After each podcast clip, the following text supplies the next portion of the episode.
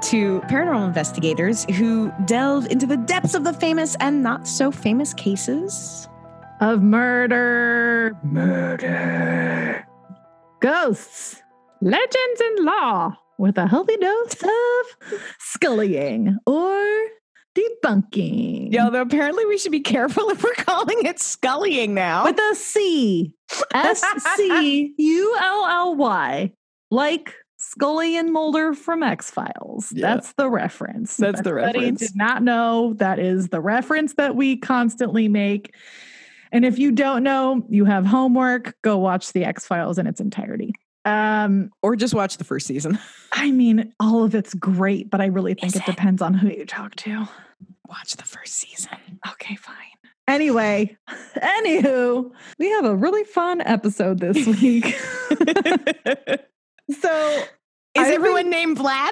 No, everyone's Damn not it. named Vlad this week. Uh, Damn it, I Gabby. apologize. Most a lot of people are named Sarah, but you know that's not as exciting as Vlad. Not as much There's- fun to say. Then just go back and listen to Vlad, etc. All the Vlads in the last the episode. If you haven't listened to it yet, you should because it's great. Um, but this episode, I have actually been wanting to do this topic. I For a think while. since we started the podcast, Yeah. I've just been waiting for the right time.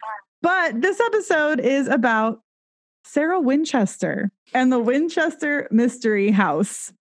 So I actually was inspired uh, by this story a long time ago. And uh, I actually was able to go to the Winchester Mystery House last June. So, June 2019. I called that year my spooky touring year, where I got to go to lots of spooky places and it was very fun. And that was when traveling was a thing. So hopefully at some point in the future we can do it again. But before all of this wildness that we have in in our worlds right now, uh I went to the Winchester Mystery House with my boyfriend Terrence for our birthday trip and I hate to break it to you, and I apologize to anybody who lives in San Jose. There is nothing to do in San Jose. um, like we literally went there and we were there for a, like one night, got an Airbnb. It had no air conditioning and it was Oh. 100 degrees. Ugh. This is in Ugh. June, right? So it's 100 Ugh. degrees in Northern No. California in the Nope. valley. Nope. Nope. It was Nope. so Nope. Nope. awful. Nope. Um, Nope. and if you are just so used to living with air conditioning and then you decide to go on a walking tour of a Victorian house during a 100 degree weather, know that one, they don't have air conditioning inside, and two, heat rises. So if It you does. keep going higher up in the house, you keep getting more schwitzy. So it was a really sweaty moment in that tour, but it was a good time. And I've always been intrigued by the Winchester Mystery House. I've wanted to go there for many years, and this time it actually just happened to work out. And, you know, being who I am, I generally like to research things before I go to places. And You I- did did you research this before you went there? no, actually, this was I I, I want to give a, a disclaimer that normally, like right now, if I had gone right now, if this had been this point in time, I would have Uh-huh. done all of this research before going because Kim Douthit has trained me very I've well. Trained you Um, yes, but at the time, we were just getting started on our podcasting adventure. Well, and because that was uh, that was still the ghost days. yeah, right? that was when we were doing a ghost stories. And that wasn't really when we got like deep divey into our research. Mhm. And so I just knew the ghost stories and the stories, the lore, the legends that you see on like TV shows on the Discovery Channel. So I actually uh, saw this often on our favorite show, Kim's favorite show with her favorite host, Zak Bagans, um, Ghost Adventures. I know, but um, watching it, it, it's. I mean, there are lots of eye roll moments, obviously. Um, and I watched the movie with Helen Mirren recently. God, that movie's awful. I know. Talk about fiction. Am I right? Well, also Jason Clarke is a charisma black hole. He is. He is a he is where charisma goes to die. Like if Helen Mirren, who is amazing, if if Helen Mirren can't make a scene with you interesting, if you suck all the charisma out of Helen Mirren, I mean, it says a lot. The movie is not great. Um, awful. I, I will tell you that. But I will tell you that I did eat up all the lore. So if you don't know, I know we're talking about the story as though you know this story, which some of you may know this story. I'm going to give you a Cliff Notes version of the Winchester story. She was a widow left with a fortune due to the death of her husband and her child. She actually inherited the Winchester Repeating Arms Company from her husband and his family, who owned it. And she went to a medium seeking help as she mourned her loss and was told that she had to move across the country to build a house to protect her from the very angry spirits of people killed by the Winchester rifle, which was owned by her husband's family, and that she could never stop building as long as she lived. So she built this weird maze of a house, seemed to go on forever with lots of oddities like stairs going up to the ceiling, a door that opened up to a 12 foot drop outside, and random iterations of the number 13 throughout the house. So either the house or the woman or something was up, but something was haunted apparently. And the only way of her dealing with it was to continue to build. Either that or she was fully off her rocker or her cheese had slid off her cracker. You know, one of those. Or, you know, maybe she just haunts it now. Who knows? But that's kind of like the story that generally you hear about the Winchester Mystery House. And it's super weird. It's unlike any house you've ever seen. And so, of course, either way, I had to go visit and see it for myself. So we go on this trip.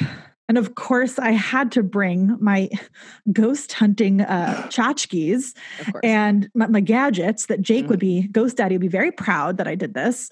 Although, you know, looking back at it, I kind of feel like a bit of an idiot, but you'll understand why in a bit. So, of course, I had to bring my stuff with me. I had my EMF detector. EMF. Yeah, Electromagnetic field detector for those of you who uh, have not heard the term before. Exactly. And I even had my thermal camera, which was actually, it's really cool. It's this little dealie that you like connect to your phone and you can use your phone to take video or pictures with uh, temperature. So it shows temperature with color. So because it was like 9 million degrees in this house, like everything, every single picture is like bright yellow or red, That makes sense. um, which is funny looking back at it. But if I post any pictures on our Instagram of that, you'll know why it's so hot. So then I did some research after going and I have just wanted to know more because you know when you go on a tour of a house like this, you might think like they're leaving something out or they're embellishing something. A Oh, I, I always think that. Hmm, Myrtle's plantation is the first thing that I think of. So, and if you haven't listened to the Myrtle's plantation episode, you should go listen to it because it's relevant to what we're talking about today. In researching for this episode today, I really wanted to learn more. So I actually read the book that I borrowed from Kim and ended up giving back to her. And then she got it for me. And now I read the whole thing. The book is called Captive of the Labyrinth Sarah L. Winchester, Heiress to the Rifle Fortune by Mary Jo Ignoffo.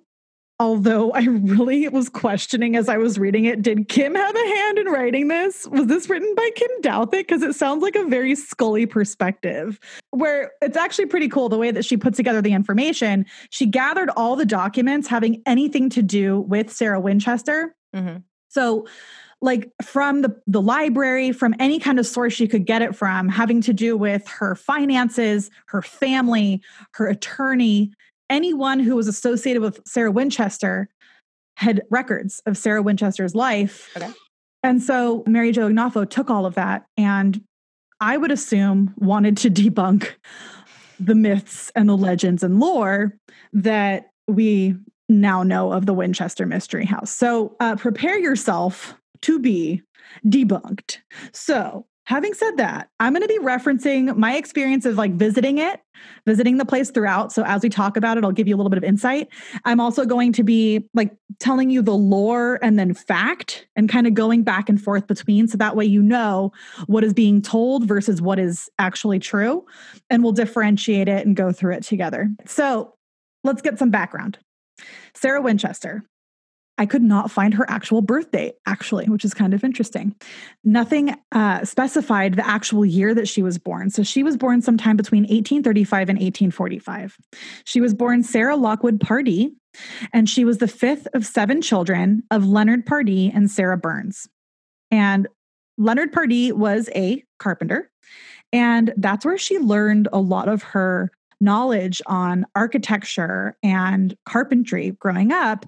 And he was super hardworking. And so she really learned her work ethic from him.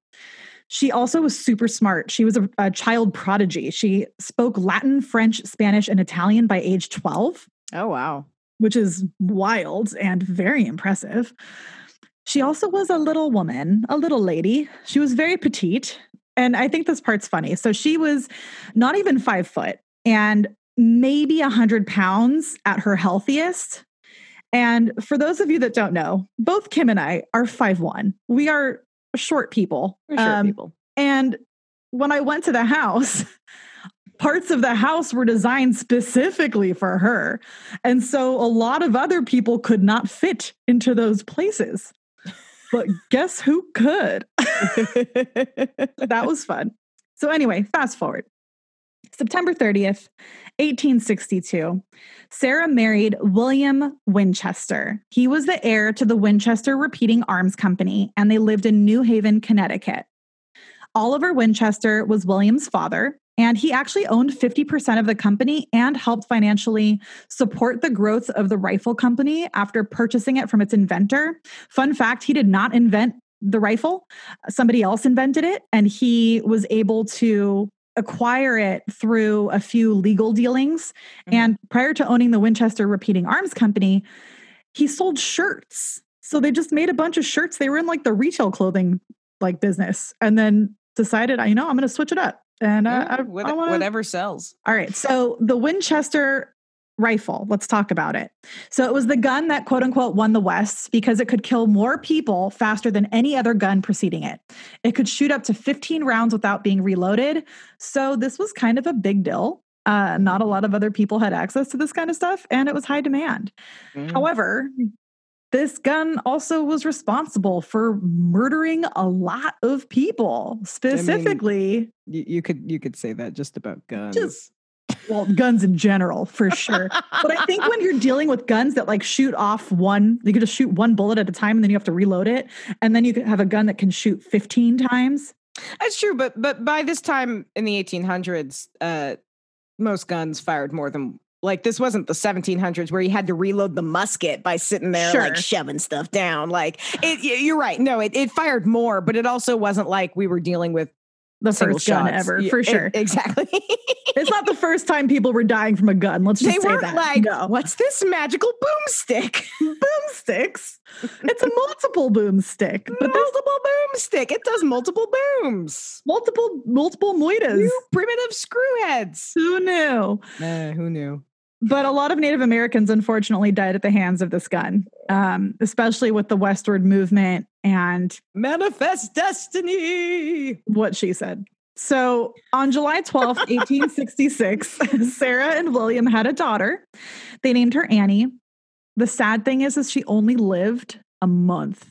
Mm. So she died. Then was not great. No, and she actually had some like pretty severe health issues. She died of marasmus, which oh, is oh, that's nasty. Pretty brutal. If you don't know what marasmus is, it's defined as a severe undernourishment caused yeah. by an infant or child's weight to be significantly low for their age, which usually means it was probably below 60% of what it's their just, average it's a weight. wasting disease i mean yeah. it's Oh. And not for not because, you know, Sarah Winchester did anything wrong, like it just it's just the child had a disease and it was very sad. unfortunate. And yeah. so this death really really affected Sarah.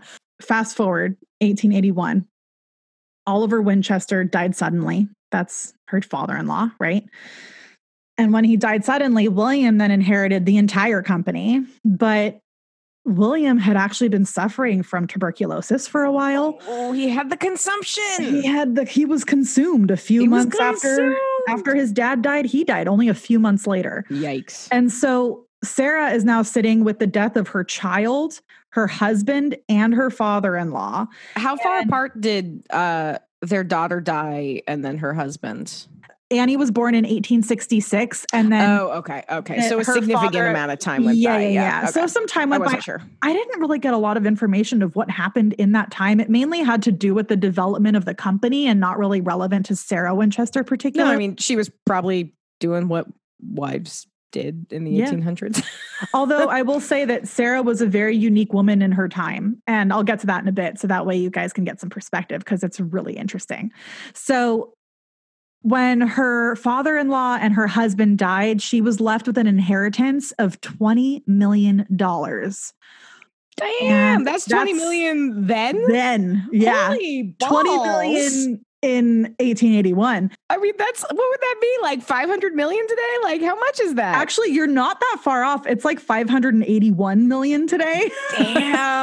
And nearly 50% of the Winchester arms stock was left to Sarah. no. There's more. She earned, That's an obscene amount of money.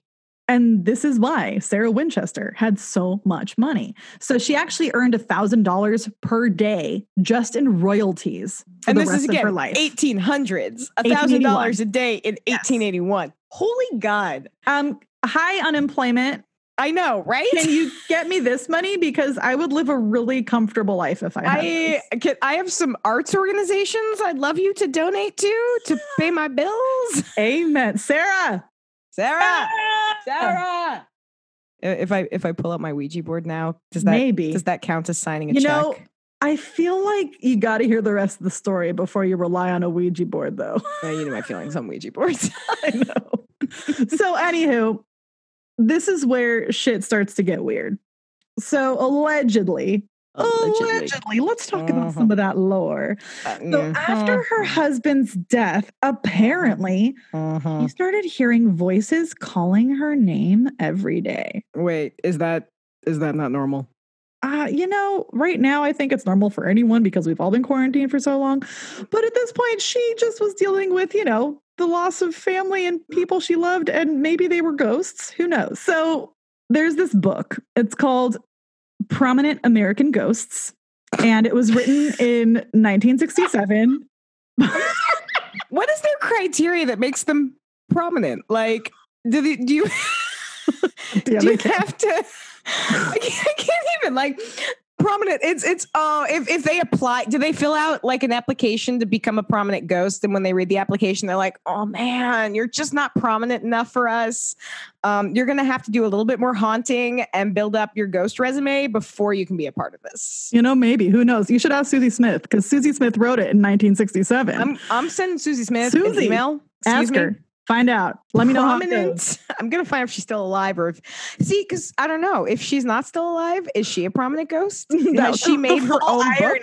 Might be that she's not prominent enough to be a prominent ghost in her own book. Anywho, Susy Smith wrote a book called Prominent American Ghosts in 1967. And in this book, she said that Sarah went to visit a famous Boston medium named Aaron Coons and admitted to him that she felt a presence around her after her daughter died. And then once her father in law and husband died, she felt even more of a presence and then started to feel like she was cursed. Okay. So Coons told her that the karma of the gun is haunting her. I'm sorry, the karma of the gun, the gun as a as its own spiritual being. Which one? All of them? Just one? I mean, who knows?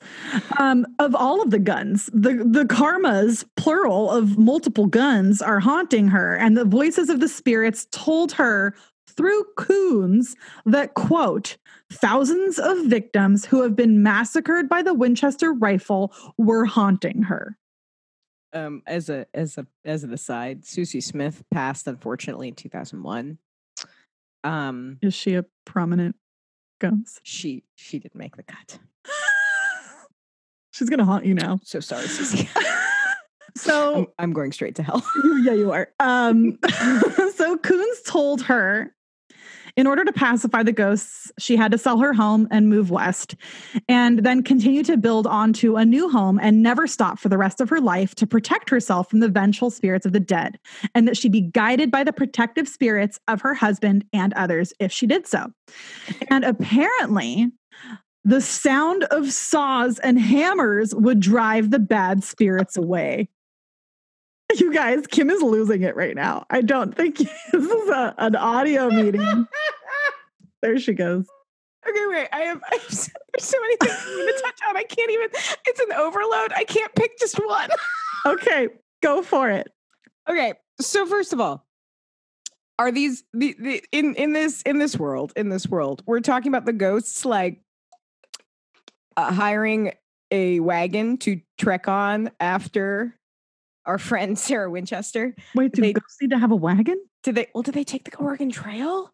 And if they take the Oregon Trail, can they die of dysentery again? It's possible. What happens if their wagon gets stuck in the river? Oh my god! What do they do? What if they lose their oxen? What are they gonna do, Gabby?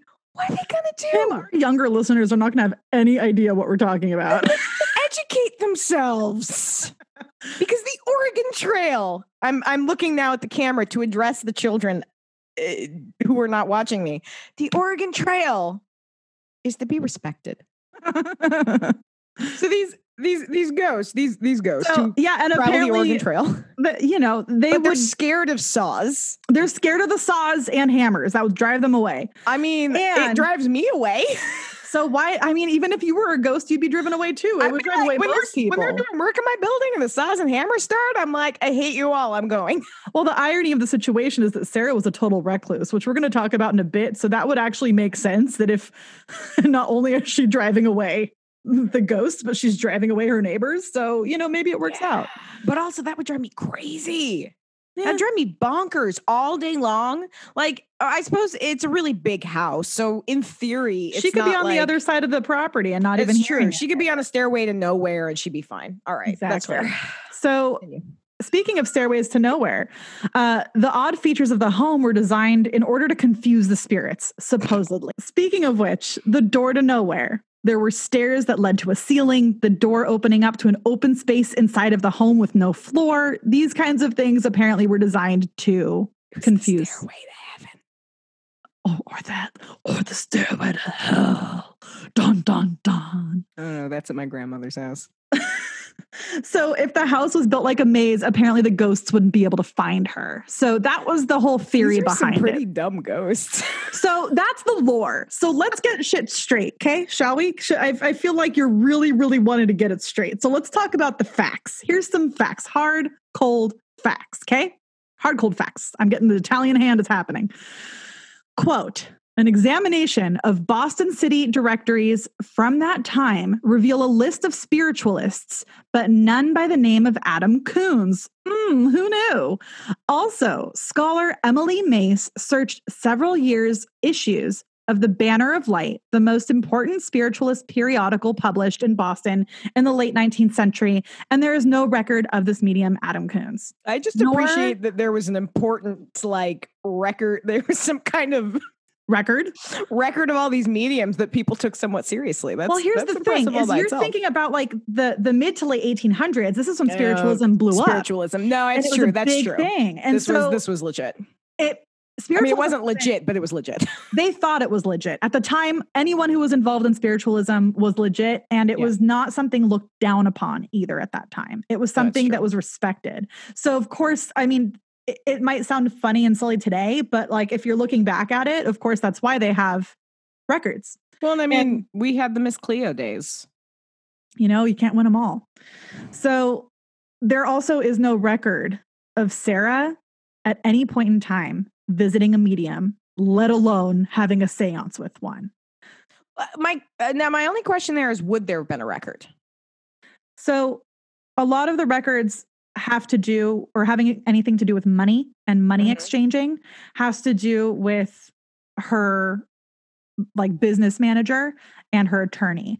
And those two guys documented everything. And that's Even if she was like paying in cash, like petty Yes. cash kind of thing. Okay, yes. just They documented like she was so crazy about her business and Mhm. she ran her business in such a like responsible way that that's why she had people that she had hired to help manage and maintain everything. So there were Okay. documents based on everything she spent money on at all and there was no document about her paying a medium at any point. okay, fair. So there's that. Um, she had actually visited San Francisco many times with William prior to his death. And Oh. part of the reason they visited there was because they had an office for the Winchester Arms sales there. that makes sense. Yeah. And on a trip to the west, they stopped in the Santa Clara Valley and admired it. And that's technically where San Jose is now, is the Santa Clara Valley. So it reminded them of a place that they had visited in Europe, and it was much warmer there. So, quote, when William Winchester died, Sarah Winchester's health was affected. Her doctor prescribed a change of climate and a vigorous mm. hobby, suggesting that she should develop her latent interest in designing. Winchester found the climate in California quite agreeable and yeah. was able to take her doctor's advice and work on architecture and interior design. All, all at the same time, like yeah, man. same room, everything. She's everything. Just like, I'm just putting it all, every, every piece of architecture I can think of, I'm going to put into this house. And you know, her doctor also suggested that her health would improve if she lived in a drier and warmer environment. Well, so yeah, I'd buy that. Yeah, yeah. I mean, that's why my parents don't want to come to Seattle ever. No, no, I mean, has arthritis and like it's, why so many people. It's so many people retire and move to Arizona or move to totally. Florida or whatever. Or like, like no, that makes complete sense. As you yeah. as you get a little older, you apparently like heat. I don't understand it myself. I think it's weird. I agree, but uh, to each their own. Totally. And so Santa Clara Valley was actually 30 miles south of San Francisco and 20 miles east of the ocean. So it was 20 to 30 hmm. degrees warmer than the Bay Area. For us, that's like a kind of situation. But for someone who likes and prefers the heat and is being told by their doctor to be in a warm environment, this is an ideal place to be. So not only did she decide to move there, but she also purchased other homes in that area, hoping that her sisters and their spouses would follow, which ultimately didn't really work out in the long run. But let's talk about but bonus homes. Bonus homes. Well, she was really big on purchasing places, fixing them up, and then getting rid of them. She was like the fixer like upper. The the early days of house flop. Flip, Dude, HGTV flop, would have had a fucking flop, field day with flip, Winchester. so let's talk about the main house that we're talking about here, the Winchester Mystery House. Let's talk about the house. So in 1884, she bought an eight room farmhouse from Dr. Robert Caldwell, and it had 161 acres of farmland attached to it. Ooh, it's big. Cool. Lots that's of space. Big. That's so an- that's another reason why she liked this area is there was a lot of undeveloped land there. That um, makes and that was a good time to buy. Yeah, totally. So she hired 22 carpenters to build upon the farmhouse. And it was built at a price tag of $5 million in, in 19, in 1923. It was, yeah. So money. So anyway, she named the house Llanada Villa, which means the house on flat land in Spanish. And it was named after a particular space in Europe where she had visited with her husband that reminded her of it. So, because otherwise, that's a remarkably specific way to name something. the house on flat space. Flatland. Yeah, well, Llanada was the original like first name of the city or the area that they saw in Europe, and that's why she took that name and named her house after it. Llanada Via, Via, I can't Via. say it. Yeah. Llanada Via. Yeah is not what the house is remembered as. so mm, that is fair. it is actually known as the Winchester Mystery House. And also I fair. have to use this as a reference because in doing my research, of course, I had to go to the Winchester Mystery House website because right. I'm curious to see what is the information that they put on there. How I've been on their tour. It? Exactly. So I wanted to see what kind of information they had on there. So we're going to be comparing some of the information that I found to some of the information that they have on their website. So mm-hmm. their website is super vague with the story, but it states that the house, quote, could only be described as the world's longest home renovation, stopping only when Sarah passed on September 5th, 1922, end quote, which technically is not true. So, according to Ignoffo, quote, Sarah was annoyed with the slow process of construction I feel you. But it is also clear that she routinely dismissed the workers for months at a time to take such rest as I might. This, oh, so so she was constantly being like, "I need a break from this. Uh, oh, go peace out for a month. Give them a break. Let them yeah. take a break." She actually really cared about her workers and didn't want oh, them. What's that like? Right, I know. But she didn't want them like burning themselves out. And so this wow. flies in the face of claims by today's Mystery House proprietors that mm-hmm. work at the ranch was ceaseless for 38 years. Mm. So I don't know how credible the Winchester Mystery House website is if the information that they're providing directly credible as the Georgetown Morgue website is. So I'm sorry to break all of your hearts, but don't worry, I will break them some more. So just keep on listening. Break my heart, Gabby. I love I it so much. That's why I knew Kim would love this Break episode it. so much. So my favorite thing is that there's actually a part on the site that says, quote, these are the facts, which I thought was very funny. And I was laughing when I found it. is is So- there is their definition of facts the same as ours? Well, you know what's interesting is they chose to say these are the facts in the section where they were talking about the interior, which, to be fair, you really can't dispute how many doors are in a place, and it's not as important as most of the other information that they're like skewing. So let's talk about the interior of the house. Originally, 600 rooms were built over 38 years until her death. But now only 160 rooms remain due to the earthquake destruction in 1906 and 1989, which I'll talk to you a little bit about the destruction in a bit, but I want to go co- like in sequential order for you. So Okay. the home was um, built on 24,000 square feet. It has 10,000 windows, 2,000 doors, 52 skylights, 47 stairways and fireplaces, 17 chimneys, 13 bathrooms, six kitchens, three elevators, and a partridge in a pear tree. So it was enlarged. Uh, actually, in the first six months of construction, they actually built 26 rooms just in the first six months, which I thought was like pretty wild. That's a lot of work. That is a lot of work. This is a quote. She did not work with a full set of architectural drawings, but sketched plans space by space, whim by whim. The result was a maze of halls and rooms and foyers and parlors connected by doors and windows and porches and verandas.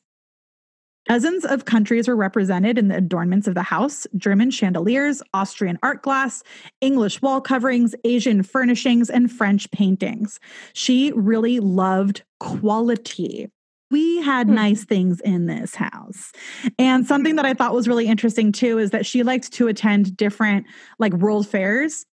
And whenever there was a world fair and there was an artist, she would acquire whatever like statue that that artist had Ooh, that's cool. and incorporated it into her house or her like yard, her yard, her garden. Her um, garden. Yeah. So she actually had a really specific eye for taste and was uh, honestly, you could tell that she liked nice things. Well, and, and if, if she had an interest in interior design, that Makes sense. also makes sense and plays Yeah. into it. Yeah. Totally. And there was one area. So now we're going to get into like what the house looked like. There was a, an area that has switchback stairs with limited height. And this is what I was talking about, where I was like, I fit in there. Um, when you're on the tour, it actually allows you to actually take regular stairs, which are next to the switchback stairs. The switchback stairs are literally like two inches tall. Like each stair is two inches tall. And the reason Hmm. why they're so short is because she had really severe arthritis and it was really hard for her to go upstairs. So this was designed specifically for her comfort and not because it was weird. It was designed to make her move around more easily. And there was the ballroom was uh, technically one of the nicest, I think it's one of the most memorable rooms in the house. And it actually was interesting because it's the tallest room in the house where the ceiling was much higher in the ballroom that then uh, intervened into the second floor. So they had to add extra steps to get to where above the ballroom was. So the second floor is like two different levels because of the height of the ballroom. So that's kind of wonky. That, yeah, Um, that's a little, that's interesting. But that's a good example of how she built one thing at a time. Like it wasn't like fully planned out in advance. Like a, a common normal architect would say, okay, if you want your ballroom to be this tall, the other rooms also need to be that tall. And that way the floor can be evened out. Or how can we make the second floor one level? Um, so the second floor actually had multiple levels. Hmm. So that's the ballroom. It was I um want a ballroom. Oh, it's so nice. It actually a has one bedroom a apartment. I want a ballroom. ballroom in your one bedroom apartment. I don't even, yeah, that's all I need. Like, I don't need any other rooms. I want to have my bedroom, my living room, and a ballroom. That sounds so on brand for Kim. But it contained a variety of woods carved and placed in dozens of herringbone or diamond patterns. And the floor was made of teak, maple, ash, mahogany, oak, and rosewood. And apparently the woodwork was very quote unquote New Haven. I was gonna say that's that's some fancy Woods. She fancy. That's what I'm trying to say. She fancy. She like nice things. So not only did she like nice wood, a she also really loved. I have that in common. I think the three of us have that in common. That's- Respect. Oh, Terrence. Amen. So there was an average size uh, Wood? fireplace. Oh. God damn it. There was an average size fireplace in the ballroom. And on the sides of the fireplace were two art glass windows with Shakespearean quotes, which I thought I, I like. Kim would enjoy this. Kim likes. And I remember when I saw this the first time, I was really intrigued by the quotes that were chosen because, as we know, Shakespeare was a very unique language in the way it was spoken and written. So it's for like the everyday non Shakespearean know, oh, person. hit me with a quote. Let's see. So the quote, there's two. One Okay. of them was, These same thoughts people this little world. And this is from. That's know- from Richard II, isn't it?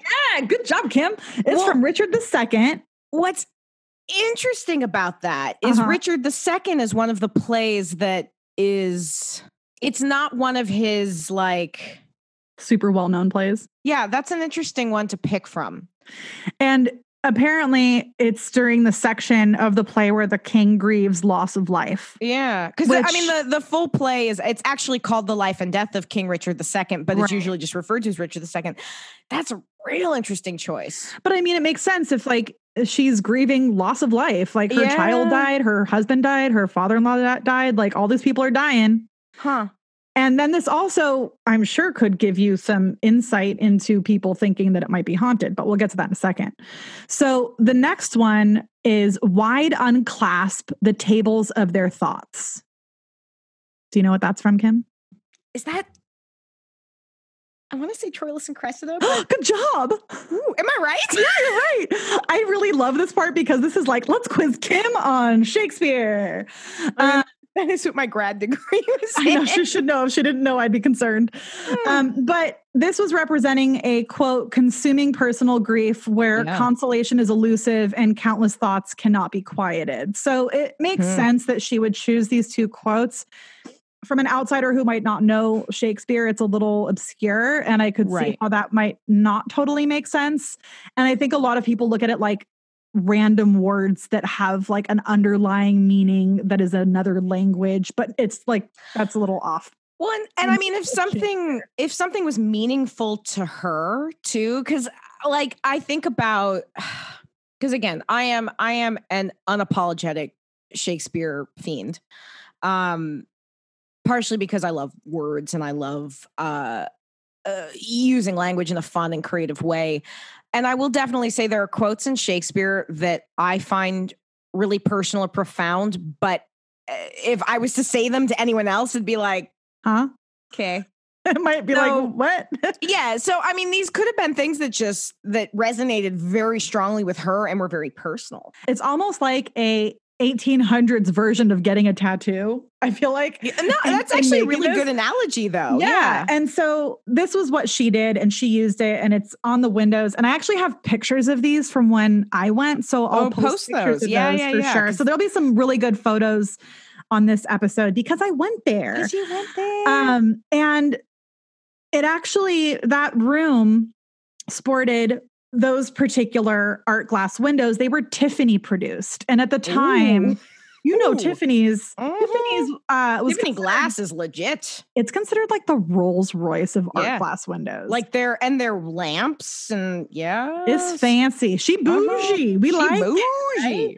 So sh- actually, there were um, a lot of Tiffany windows found unused in the house once it was being sold later. And if you go to the Winchester Mystery House, there's a room where all of the windows are hanging and you can see all of them on display. And I also have pictures of those. So I'll also be posting those too. Nice. So the ballroom actually had a safe within a safe within a safe in it. And it was the only piece of anything that was left there once uh, everything was sold out of it after everything was sold. Oh, interesting. You would think a safe would be important, right? Like there might be money in it. So when they finally got it open, it was only holding a lock of hair of her child Annie and a death certificate of her husband William Winchester. Oh. So it really was holding what what was near and dear to her heart, but might not have any like financial value to anyone else. So isn't that sad? But moving on, in 1896, a third and fourth floor were added, and in some areas, a fourth, fifth, sixth, and even a seventh story was added, and that was actually a tower. The mansion was designed in a primarily Queen Anne architectural style with a glimmer of Gothic and a taste of Romanesque, but mainly asymmetrical, which was actually a, a pretty big thing in Victorian era homes. Mhm. Um, the original exterior was painted blue and it had witches' caps, which were very popular That's in the cool. 1880s.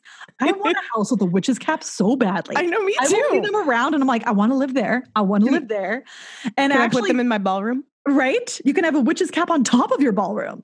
But that was the hottest room that we were in when we went on the tour. It was the and, and not cap. like, ooh, that's hot. No, hot like, physically, I was dying and people were getting lightheaded and had to leave, not for the sake of it being haunted, but for the sake of it being really hot. 900 degrees. Yes, um, it was real toasty. So anyway, uh, You there was also a fish scale patterned shingle work around the home, which is Hmm, that's.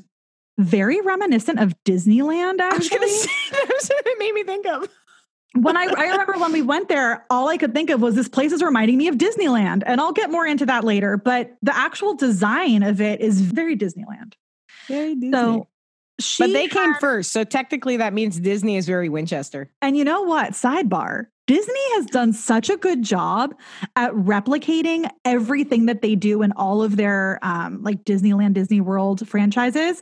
Because even going to New Orleans, I was like, it Mm, looks like Disneyland. No, so- that's true. It's they're just, you know, that architecture is very on point. Whoever did that. Mhm. Walt, you did a good job. Well, well played. Well Right? done, you. Well done, Well Walt. done. Well done, Walt. And another time we'll talk about Disneyland being haunted, but that's not a story for today. And about that's a Walt story Disney's for another. cryogenically frozen head. Oh, that's going to be a really good topic. Can't wait to talk about that one. Stay tuned.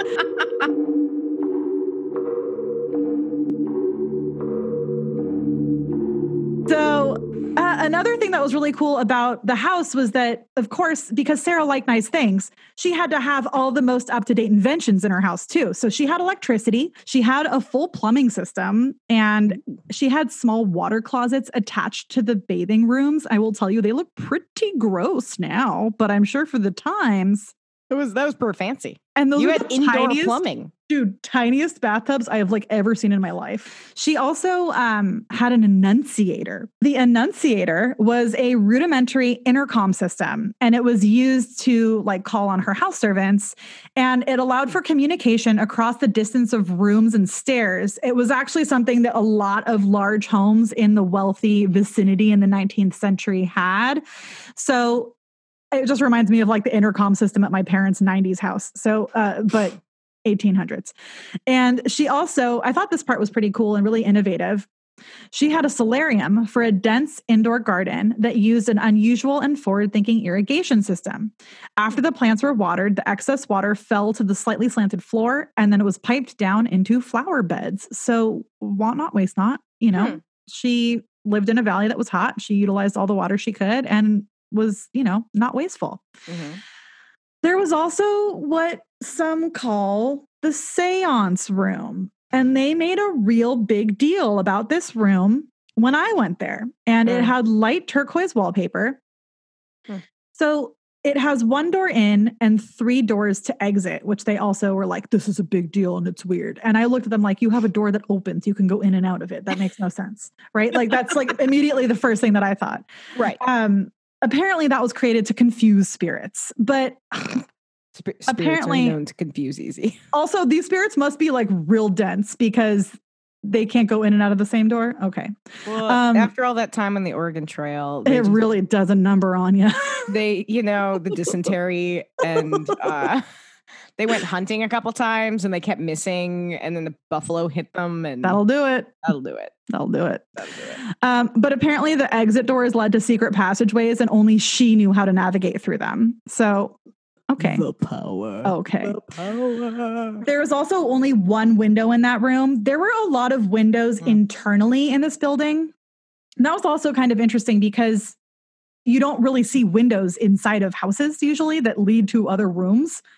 Usually windows Oh, only that's- lead to outdoor, right? Outdoors. No, that's that's true. Like uh, outside of maybe like a kitchen having a open area into Right, the, so that you can see into like the living room or something. Yeah, no, that that's true. It's There it's were weird to have lots of- window in the house. there were lots of windows in the house and Huh.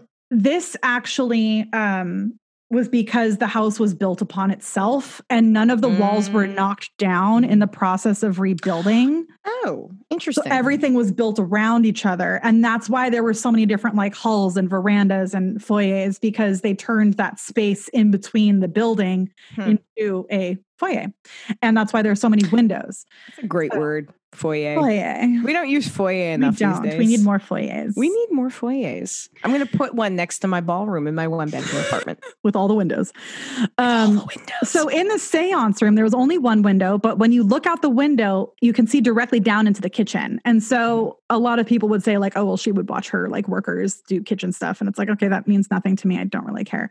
Uh, however, apparently she had seances every night in the seance room, allegedly, if you will. Um, and that she sat at a round table by herself, or so she thought, and took notes. Okay. And apparently, allegedly, she could speak to the benevolent spirits there and spoke to her husband, and that he dictated what she should build to extend the house to protect her from the vengeful spirits. I am sorry. You do not need a man to tell you what to do, especially a dead one. Like- girl, take your power back. Come on. So, like, this kind of annoyed me when I read this, but You this can protect couple- yourself from your own ghosts. Okay, but Also- let's talk about the facts. Shall we talk about the facts? I mean, you know how I love talking about the facts. speaking of facts, seances. Let's talk about seances for a second. They were Let's. for the time, right? Like, there mm-hmm. we talked about spiritualism. Yeah, yeah, yeah. Seances were a big thing. Seances also require more than one person, right? True that. You should not Yeah. seance by yourself. Folks, this is a PSA. Do not seance on No one's solo own. seances. No solo seances. Sarah was a recluse, so she did not have other people in her house doing seances with her. There is literally no documentation anywhere of her having any seances ever.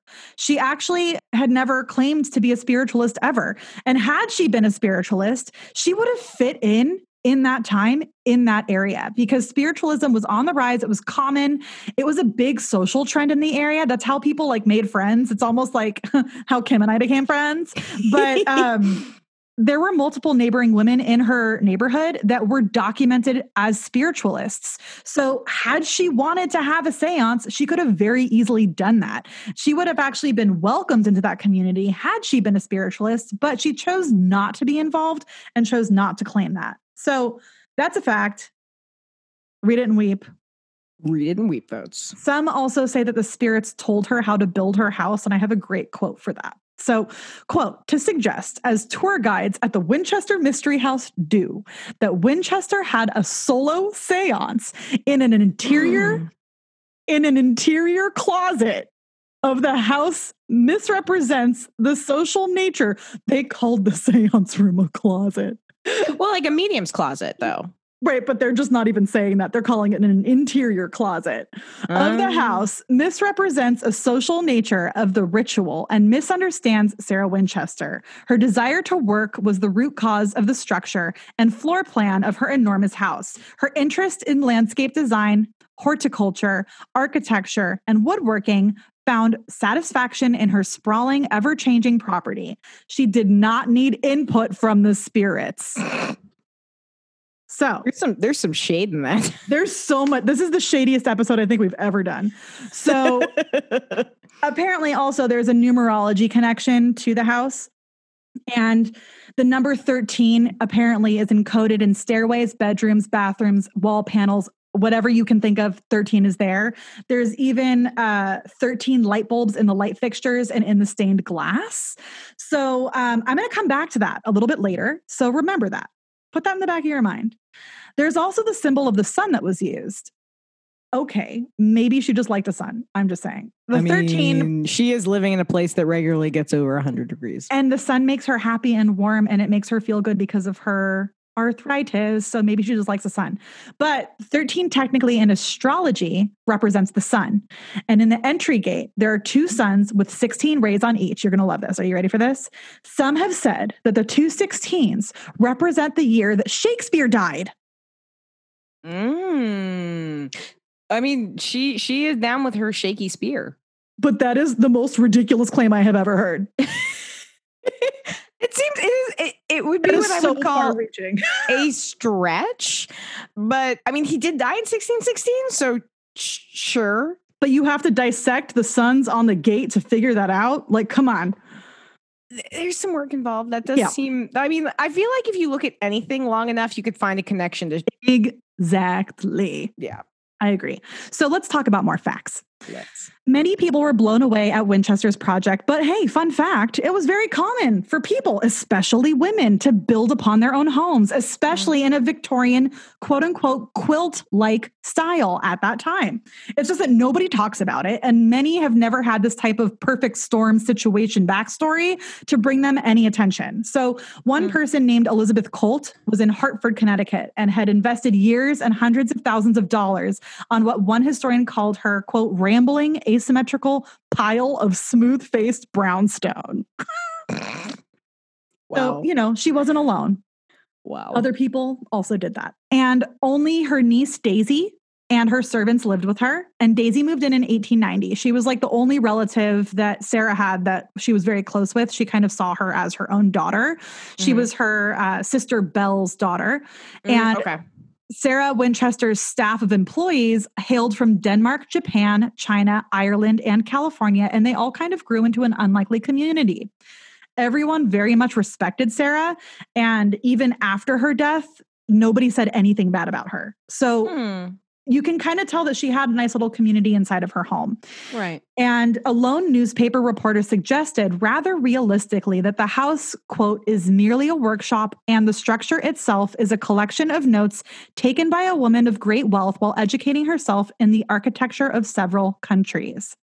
So, part of the reason that she kept building wasn't necessarily to house more guests, but maybe to keep people away because she wasn't very anxious to have any visitors. So, I don't blame her Her and I have that in common.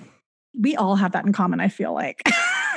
so there is this perception of Sarah Winchester, and there is this public disdain for successful women that we Mm. see Mhm. in the past.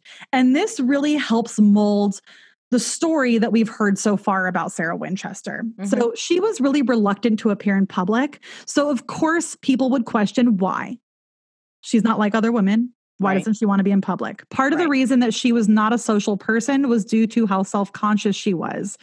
She always wore a veil in public because she actually lost most of her teeth. And her Oh. hands and feet were deformed, riddled with horrible rheumatoid arthritis, and she barely had any Oh. usage of her hands and arms by 1903. Like she physically could not move. That's why I was talking about the So That's sad. there were lots of things that she tried. She tried homeopathic remedies for Mhm. pain. She had really severe insomnia too. So I would imagine that would have affected her mood. Right. And sidebar, you're really going to love this. Are you ready for this? I'm ready. Her personal physician was Mhm. named euthanasia. Oh my God. No, no, no. You're lying. You're lying. Swear to God. It's a lie. That is the best name for a doctor I have ever heard. That deserves a drink. Cheers. Euthanasia. Take a shot. Um, the name of the day goes to euthanasia. euthanasia. So apparently, euthanasia would make many house calls to Winchester, and she was one of the only working uh, women doctors in the area. So I thought that was actually Oh, pretty so cool. wait, I'm sorry. Was euthanasia was a woman? yeah, she was one of the only female doctors in the area. So like clearly, I'm gonna now name my non-existent firstborn child, girl child, female child, euthanasia. I mean, I don't, I don't disagree. I think that's Doctor euthanasia. That's gonna be her first name. Doctor's her first Doctor, name. middle name Eutha, last name Nasia, You know what we and do And then for, second uh, last name Douthit.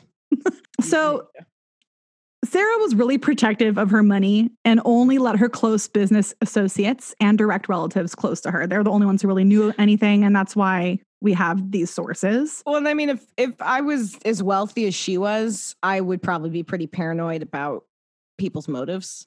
Oh, Like, totally. you can't blame her for that. well, she just generally didn't want to be around people. And Oh, I think a lot of it that either. had to do though with her self-consciousness too and being judged. Yeah. So, but that didn't help because her neighbors actually tried to be kind and neighborly to her when she first moved into the area, but Mhm. she ignored them. Like f- full stop, ignored them and never talked to them. Eh. So that gave them ammunition to start whispering about how weird she was. So, Her and I have that in common with our neighbors. I mean, same. Winchester fueled gossip and criticism by refusing to participate in society after about 1900, by ignoring the press, by limiting dialogue with neighbors, and by shutting mm. herself out from the world. To the local people, she was an enigma. They did not know what to make of her, and eventually they just made fun. Aw. I know. People in the town spoke to newspapers about her. Terrible idea, which sparked literal fake news that spiraled into the stories that we hear today. Hmm. In 1895, newspapers began printing commentaries on Sarah's eccentric mansion. Hmm. And about eight years, this is about eight years after the construction started. So, quote, looking at these articles from an era known for yellow journalism, we should not be surprised that the truth was stretched to entertain at least as much to inform. And if you don't know what yellow journalism is, it's based on sensationalism Yeah. and really horrible exaggeration. Just think of Fox Um, News now. Yeah, I mean, don't get me started. But It's a whole other topic. yeah, that's a totally different episode. So, um, when she refused to talk to the press to answer any questions about the house, the press took it into their own hands and decided to embellish speculations. And uh, for example, they decided to say that she feared bad luck if she didn't finish the house. And no one said that ever, but you know, media. Yeah. Um, media. It was like a really bad game of telephone and it just kept going. Mm. So, quote, Winchester's refusal to participate in society contributed to her misunderstood personality, but gun money coupled with silence, at least in the eyes of the press, added up to a mysterious misfit. Huh. She actually had the opportunity to earn public admiration at one point Mhm. when two US presidents visited the area McKinley in 1901 and Huh. Roosevelt in 1903. Both of them admired her home and fortune, but she didn't even open her doors to them, let alone invite them to stay with her.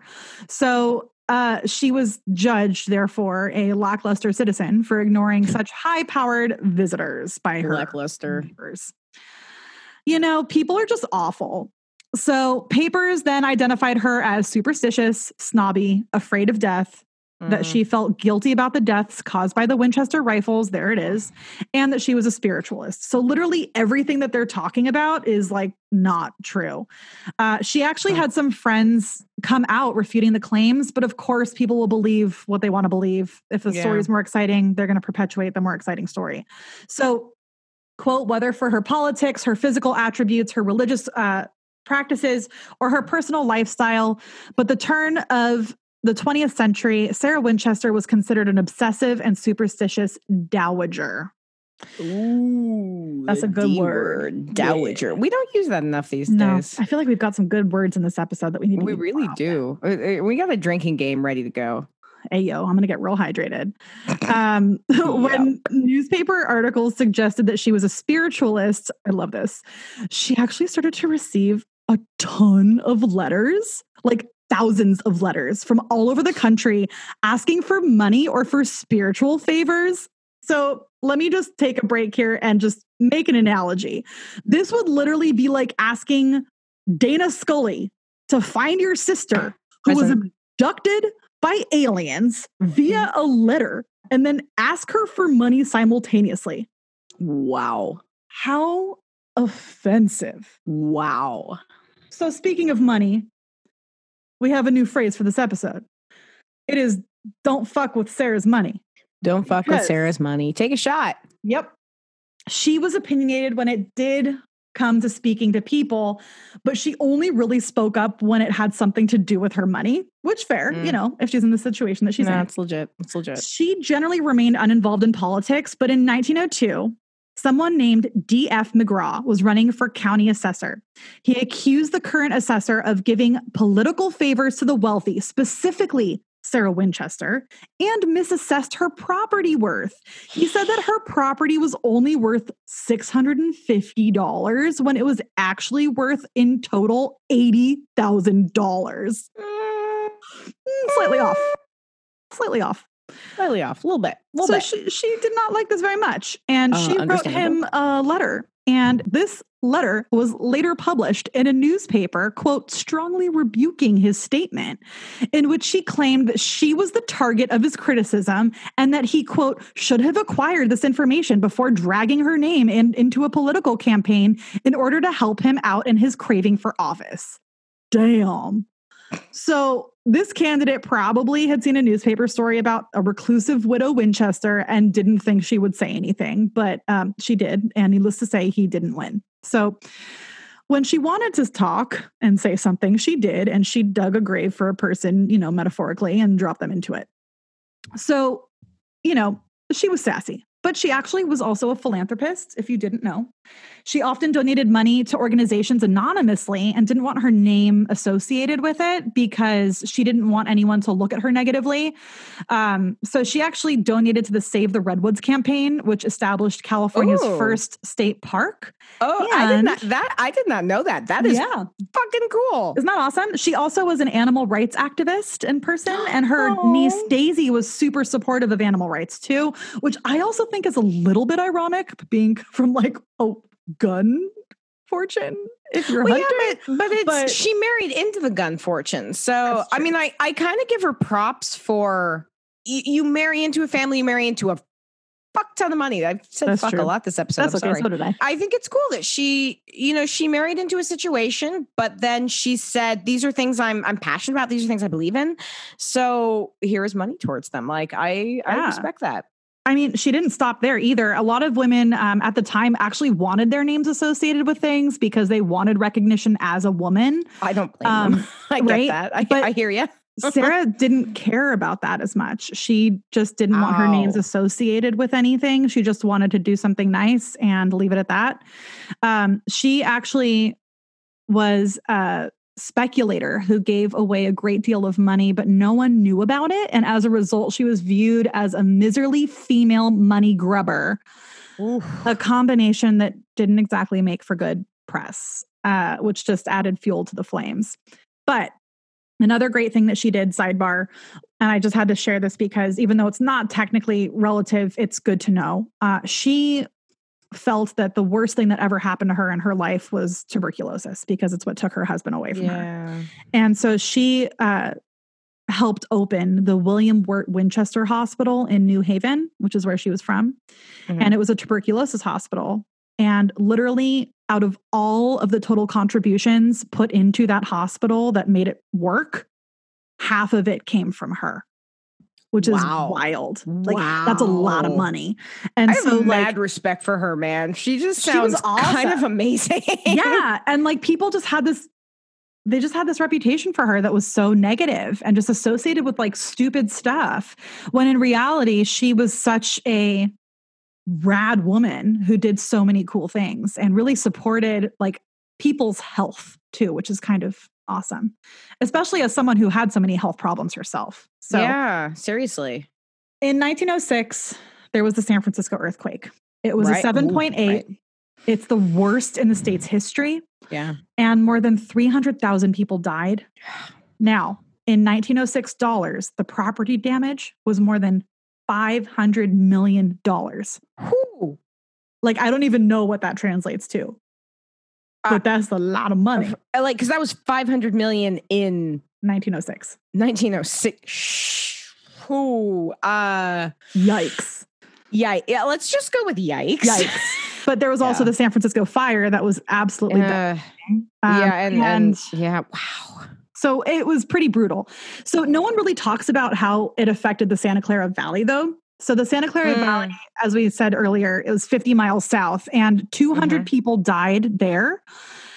And this part's pretty Hmm. sad. More than half of those people came from the Agnew Asylum for the Insane, which is a four story building that Oh. collapsed, trapping doctors and patients. Oh, that mm, that like physically hurts to think Right. about. It's super awful. So it was just not a great year. No. I can relate. Uh, but a little different. Um, but there's no documentation for which home Sarah was actually at during the earthquake, um, formal documentation at least. Uh, she had a handful of homes in the valley. She actually had a boathouse and a home in San Francisco. Ooh. She actually lived in the boathouse for a handful of years after the earthquake because of how terrified she was of the earthquake. Um, but we don't know where she was specifically when the earthquake happened because there was a lapse in communication with her and her attorney for the span of 10 days between April 7th and I think the 18th, and the earthquake happened on the 18th. So now the Winchester Mystery House on the tour tells you that she was there and that she was trapped inside Daisy's room Mhm, and that part of the room collapsed with her mhm. inside of it I'm and sure that she did. was traumatized Mhm. but there's I'm traumatized by this. right? There's literally no evidence or documentation to support that claim. So, however, there was very severe damage to the Winchester Mystery House due to the earthquake. So, let's go through it. The seven story tower tumbled, Mhm. leaving a gaping hole in the third level. Most of the chimneys fell either to the ground or through roofs. The Oof. third and fourth floor additions were completely destroyed. They were wrecked. Um, affected sections were crumbled beyond repair. And it is said Oof. that to this day, they are finding sections of the house that have been blocked off due to damage from the earthquake. And are you ready? I'm ready. I have a spoiler alert for you. Spoil me, Gabby. Spoil me. The weird stairs that go up to the ceiling Right. were actually caused by a closure of floors due to the earthquake damage. Oh, seriously? Seriously. I the didn't door, know that. the door to nowhere that opens up onto the floor and has a 12 Yeah. foot drop Yeah. used to lead to a balcony that was destroyed in the earthquake. That's cool. And any other doors leading to nothing had something that it previously led to, with the exception of the door in the floor. There's literally a door in the floor in this area surrounded by windows. Mhm. Um, and that was actually added later after Winchester's death, in addition to a handful of other weird oddities that can't really ex- you can't really explain the reasoning behind it. So, quote, according to Daisy's husband, Fred Mhm. Marriott, Winchester herself thought that the post-earthquake house, quote, looked as though it had been built by a crazy person. End quote. Mic drop. Sarah Winchester herself said that the way that the house looked after the earthquake, due to all of the destruction and what she had to cut off and not fix, Mhm. looked like it was built by a crazy person. so, ironically, this is a quote her decision to leave the house as it was after it was damaged caused the most enduring and damaging turn in the labyrinth of legends. Sarah Winchester was deemed a madwoman because her, of her pessimistic and recalcitrant reaction to the earthquake. Articles about her after the earthquake proposed that only someone who was insane would refuse to rebuild. And since she did just that, the wealthy widow Winchester had to be certifiable. Wow. So you're damned if you do, you're damned if you don't. If you fix it, you're crazy. If you don't fix it, you're crazy. She was actually associated with angry ghosts at that point, and suddenly she was associated with the occult after the earthquake too. Mhm. So let's just keep adding on to it, shall we? In 1908, a newspaper claimed that Winchester planned to, quote, brave the wrath of the spirits and sell her palatial villa. The story was the first to mention any angry spirits, even though Winchester had previously been tied to superstitions. And this particular article was the basis of future ghost and spirit references in any print. wow. So by 1910, the rumors spread that ghosts dictated her purpose of building upon all of her homes. However, quote, neither Winchester nor any of the new owners ever reported paranormal activity. Hmm. At this point, construction on the mystery house had ceased due to her failing health. And the only thing that was added at this point was an elevator in 1916. Every other work that was done was just maintenance. So, one of her her main manager of her finances, Frank Carroll, died shortly after that. His Mhm. wife and children were very fond of Winchester, and Sarah actually bought them a house and took care of them after his death. Mhm. Quote, years later, they were among those who were deeply disturbed when her house was declared haunted and turned into a tourist attraction. So, Fast forward, September 1922. Sarah is not doing so hot. Her body finally shut down from years of rheumatoid arthritis pain and destruction. Mm. As she was close to death, she sought company from her doctor. This is a different doctor. This is not the same one. This is not euthanasia. This is Clyde Wayland, who was the son of her previous doctor. Mhm. And some claim that she was seeking immortality, but those around her during her death did not find that to be apparent at all. And Wayland thought that the press was mean spirited toward Winchester, pun intended. She died on September 5th, 1922, at age 82. The cause of death was myocarditis, which is chronically weak heart. Mm. And Wayland recounted that she was mentally alert until her death, but was frozen in her arthritic state. There is no evidence that the Winchester Mystery House tour script is correct when it claims, quote, the house was three quarters furnished at the time of her death, and it took the movers eight truckloads a day for six and a half weeks to empty the house, end quote. So, you know, she passed away. They had to do something with her house. And on September 8th, funeral services held in Daisy's front room of her home. And it was the hottest day of 1922. So, mm, dead body in front of your home was the hottest day in 1922. Clearly, San Mm. Jose gets pretty toasty. Mhm. Sarah was eventually transported with the body of her sister Belle, because Belle had passed away before her, and Mhm. escorted uh, by Daisy to be buried in a plot in New Haven. And most of Sarah's will named Daisy as her benefactor. And in defense of Winchester and her reputation, Frank Lieb, who was her attorney, and Mhm. his son stated in 1925 that, quote, Miss, Mrs. Winchester was as sane and clear headed as a woman as I have ever known, and she had a better grasp on business and financial affairs than most men. So you're not even going to let her sit in her grave Of course not. for nine months before somebody comes along and wants to make some money and create a circus of money making from a mystery house. So the mystery house opened as an attraction nine months after Winchester's death. Quote, over the next 50 years, the house's subsequent proprietors embellished the tales until they were institutionalized as gospel. John H. Brown is to thank for that. He acquired the house, named his company Brown's Winchester Amusement Company. He actually worked in amusement parks for most of his life. He created a roller coaster that went forward to backwards and supported lots of different amusement parks and saw a lot of money in it. And had been to a location that had a quote unquote mystery house. And so when he saw that the Winchester Mystery House was uh, for sale, he saw Right. it as an opportunity. Mm. So he bought it and on May 20th, 1923, it opened. It was after his ownership that we saw the 13th bulb placed on the 12 bulb chandeliers, and additional inexplicable addendums to the house were made. And the first mention of the number 13 was not in print until 1929. And after that mention, it has been in every single reference to the house published. rage face, rage face. Right? I told you I was going to scully this. I'm fully scullying it. So Rage it gets better. In 1924, the Browns invited our friend Harry Houdini. He visited during his nationwide spiritualism lecture tour to debunk seances and reference the Winchester Mystery House as an example of how spiritualism can make a person insane. I hate people.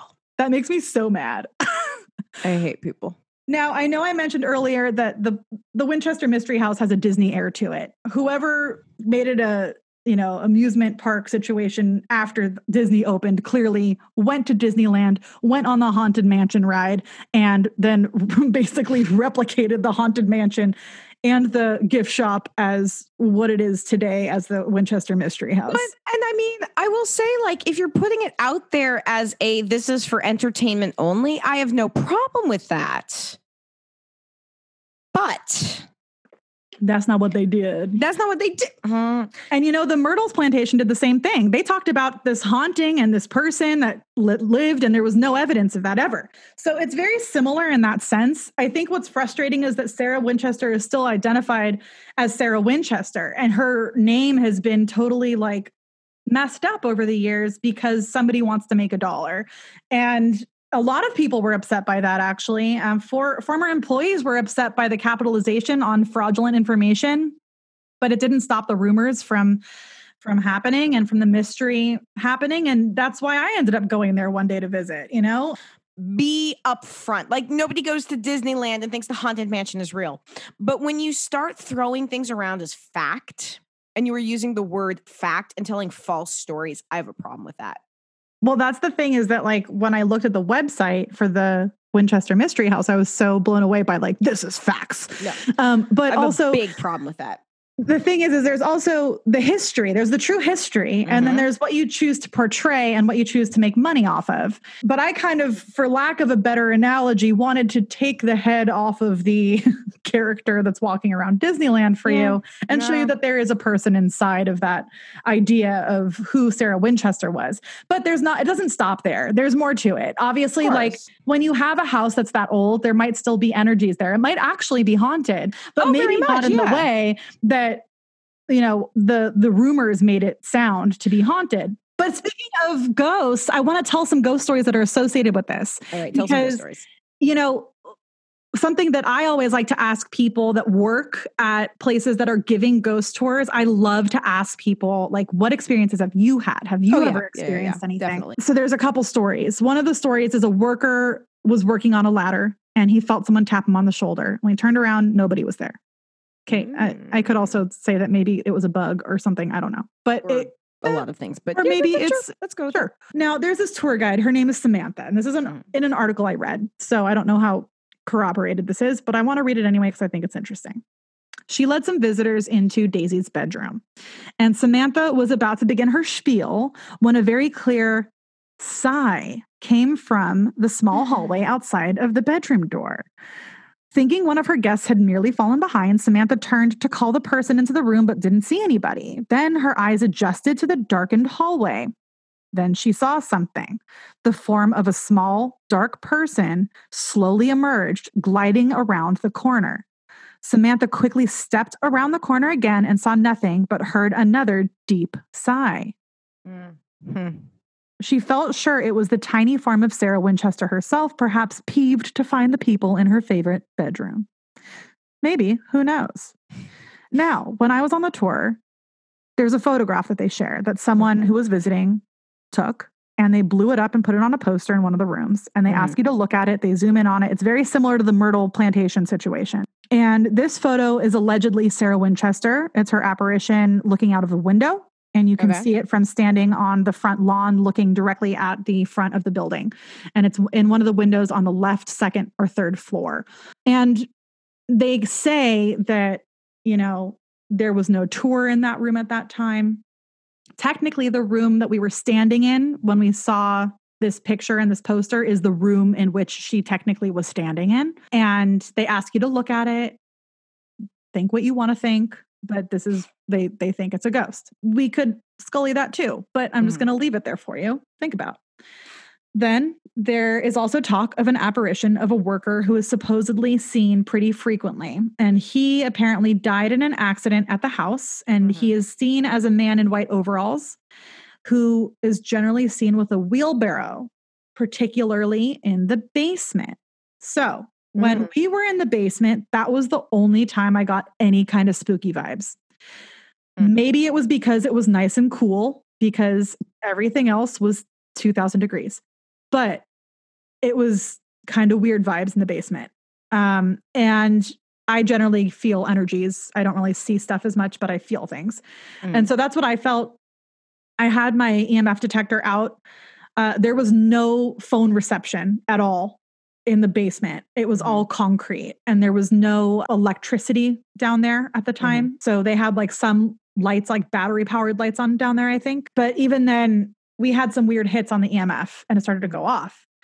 And mind you, I'm in a group where there's a tour guide talking and I'm trying right. to like use my EMF detector like slyly in the corner uh, while using my thermal camera and trying to look around to see if I see anything. And we did see there's a wheelbarrow in the basement that just is sitting in the corner. Mm-hmm. We saw some weird temperature around that area, but it could have been because that corner was really cold.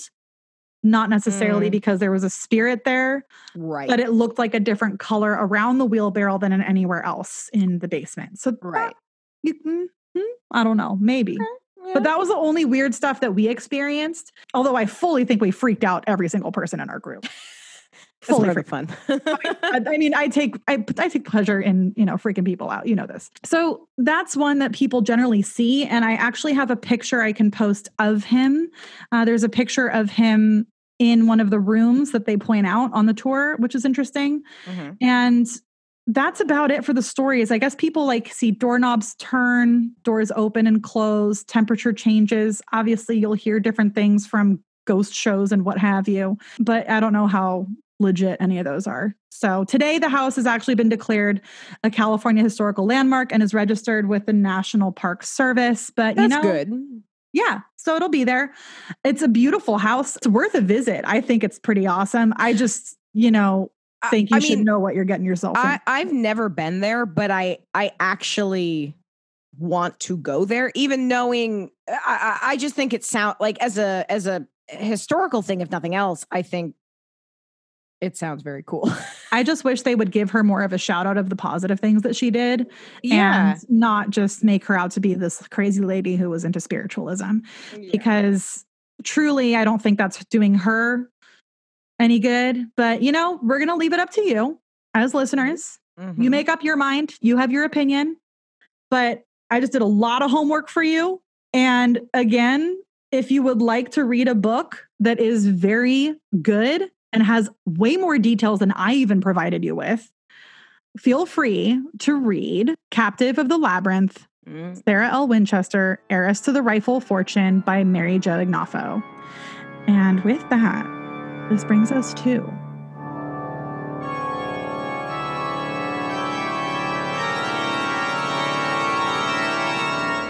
Creepy Critics Corner. Creepy Critics Corner. And what you watching? One of the things that uh, is approaching, and by the time this episode airs, I will have started. Uh, I'm about to start my 100 Days of Horror. Horror. Horror. It starts for me this Thursday, but since this episode will be coming out next Tuesday, I will be a couple movies in. And 100 Days of Horror is 100 horror films I have never seen in the 100 days leading up to Halloween. So I'm banking a lot of stuff I've never seen before to get started. But I have watched a handful of things over the last uh, couple weeks. I'm not going to talk about Winchester because that movie is stupid but I it is. It's it's stupid. It's stupid, Gabby. But if you want to watch a stupid movie, watch it. if that. you want to watch the fact that Jason Clarke is a charisma black hole, go nuts. But fun fact, part of it was actually filmed at the Winchester House. So if you're curious about the house, you can watch it. But also you can tell when they switch to a scene that wasn't Oh, for sure. it's very obvious. That was my other thing. I'm like, if you're going to use the Winchester house, use the Winchester house. Like it is a waste of a real cool space. I I, have feelings about that film. I could do a whole podcast on my feelings about that film. I will not bore you.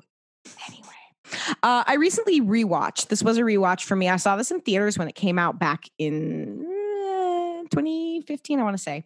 There's a movie called The Final Girls. It is an utter delight. It is uh, a comedy slasher film. If you're looking for something to watch in these summertime days, it it really kind of hits all those buttons. For those of you who are fans of slasher films, you're going to see it hit on all of the tropes. Uh, and the the basic premise of it is a it's a real good cast a a girl whose mother had starred in a Friday the 13th style slasher film called Camp Bloodbath. They get in a car accident and die and her mom dies. And this is not really a spoiler. oh my God, this happens. spoiling it? No, this is like the first 5 minutes of the film. Oh, okay. If if if you've seen a trailer for this movie, this is given away. Got it. So it's it's a couple years later, and uh, she ends up going to a marathon for cla- for Camp Bloodbath, and uh, a fire breaks out, and she gets pulled with a few of her friends into the movie. And I I have to say, like I I'd kind of forgotten how good this movie is. It's so much fun it hits again it hits all those tropes but it's also really heartfelt it's very sweet it's uh a lot of horror films are a lot about dealing with grief, and this is definitely one of them that touches on that. Um, it's a good time. It, it's one I'm also kind of surprised.